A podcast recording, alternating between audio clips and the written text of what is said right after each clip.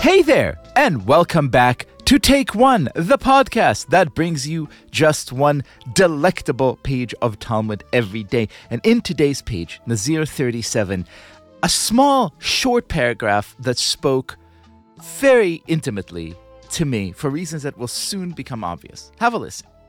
But here, with regard to the halakha of vessels, of Gentiles, that require purging, the Torah states that even if they contribute taste that renders the food tainted, nevertheless they are forbidden. If twenty-four hours have passed since food was cooked in a pot, the assumption is that the flavor released from the pot will contribute a deleterious taste to any foods subsequently cooked in the pot.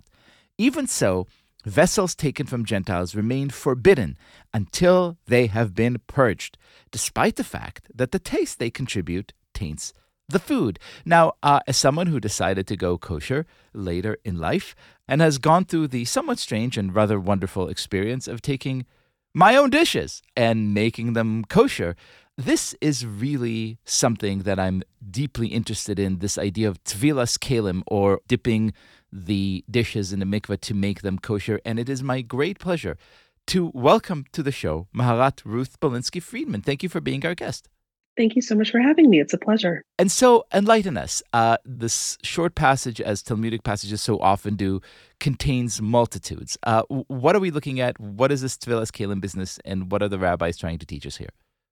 So this little section comes in a much bigger conversation about Nazir and how much uh, like of a forbid or how much wine they have to consume in order to consider it a sin, et cetera, um, a violation of their Nazirhood. So I think that what's important here is just to see that what they're talking about is this idea that dishes have to be koshered, we'll say, which refers to the process of purging them of whatever food might be left over in them. And so there's actually often two different processes here that get conflated. So first we'll talk about koshering, and then we'll talk about taking dishes to the mikveh. Now, for koshering, when we say koshering, we mean the process of making something kosher, right? We just make it a verb.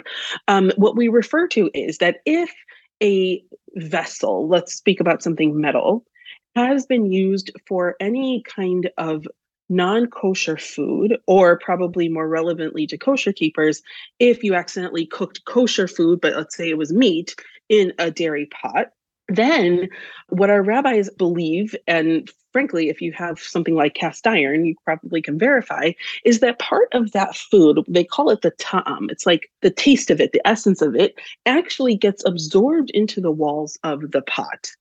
And then when you go to cook something again in it, that ta'am that's been absorbed into the walls of the pot is released and goes into whatever dish it is that you are making. Now, scientifically, when we use our stainless steel pots or whatever that we use mostly modern day to cook, when you wash them, you're really washing them, right? They're designed not to absorb all of the food that you're cooking. They're designed to be clean. Um, but like I said, if you use something like cast iron, you know that every time you cook, some of it does really get absorbed into the walls. And that's a that much more realistically reflect what the reality is that they are addressing, right? And so it does, it, it, it when you talk about it today, it sounds kind of like some you know, far-fetched idea, but really, frankly, for them, it, it was more relevant. And so the question is, well, let's say I want to buy a frying pan secondhand. Can I?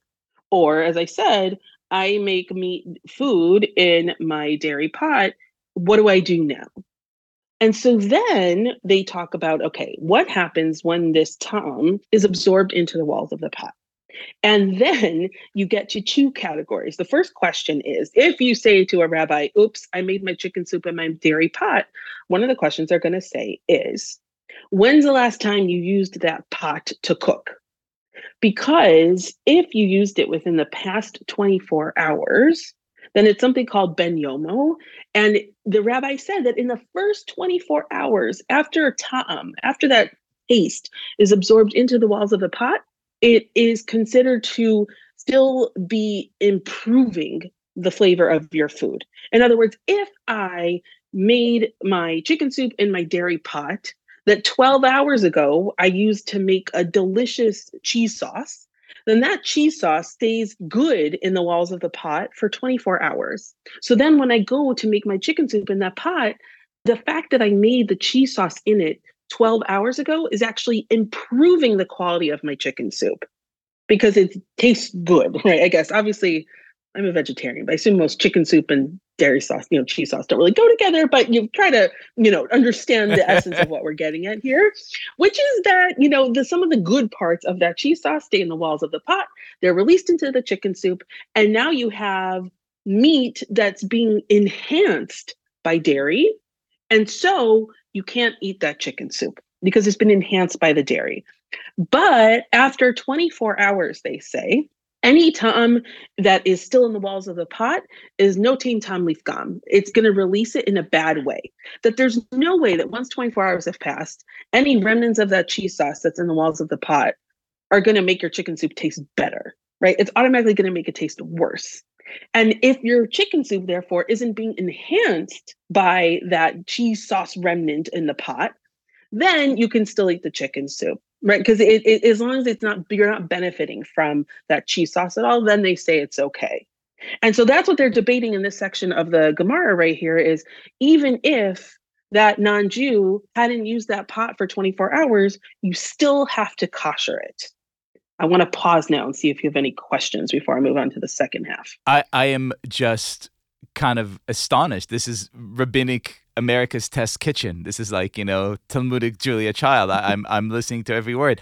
Uh, so what what else uh, might we take away from this wonderful passage? Well, so then the question is, okay, when someone acquires a secondhand frying pan, right, from someone who's not Jewish, there are two processes that have to happen. The first is koshering, right? So let's say it's a soup pot, then I have to kosher it, which is a process of removing the ta'am from it, right? Which means I have to fill it with water and boil it until it's like a really big rolling boil. And then they say stick a brick in it or something, but you have to do something to get the water to spill over the sides of the pot to touch the very top part, the rim, and then the outside of the pot also. And once the boiling water has touched all parts of that pot, then it's considered kosher. Now, there's still another problem, though, and this I feel like is less understood by American Jewry. I can't comment on other communities, but I think certainly less understood here, which is that if a Jew comes into possession of any kind of utensil that touches metal or glass utensil that touches the food itself, then you also have to take it to the mikveh. Now, that's because back in the day, if you would go to the market and you would buy a bowl and from someone from a potter who wasn't Jewish, that bowl might have been made for the purposes of avodah zarah, right, of idolatry. And so you take it to the mikveh to like cleanse it of that. Purify stuff. it. Purify it. Yeah, exactly. Right. Which is different. Purifying, you know, is different than koshering, right? Koshering is cleaning. Purifying is different. Right, this because about one, like one by itself was not thing. difficult enough. So we obviously needed to add a step. I know. And this is like the set when I work with people who are converting. It's just, I my like heart breaks for them as they have to like, not only is it such a difficult process to begin with, you have to take all of your stuff right to the mikveh. It's, it's a, it's a real pain. Um, but it's a cool process. It's an amazing process. And, and again, you know, the, the most beautiful part of it is to see just how much attention the rabbis paid to these questions of, of process, of flavor, and of essence. Maharat Ruth Balinski Friedman, thank you so much for being our guest. My pleasure. Thanks for having me.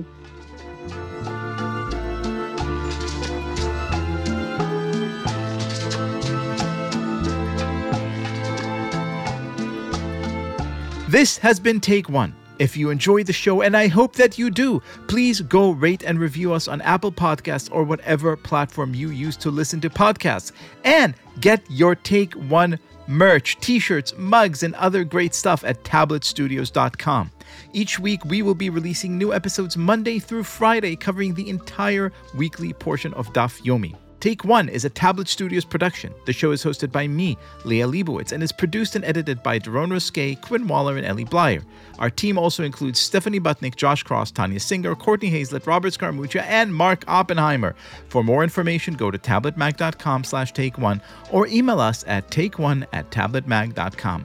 You could find us on Twitter at Take One Daf Yomi or join our Facebook group by searching for Take One Podcast. I hope we have made your day a little more Talmudic.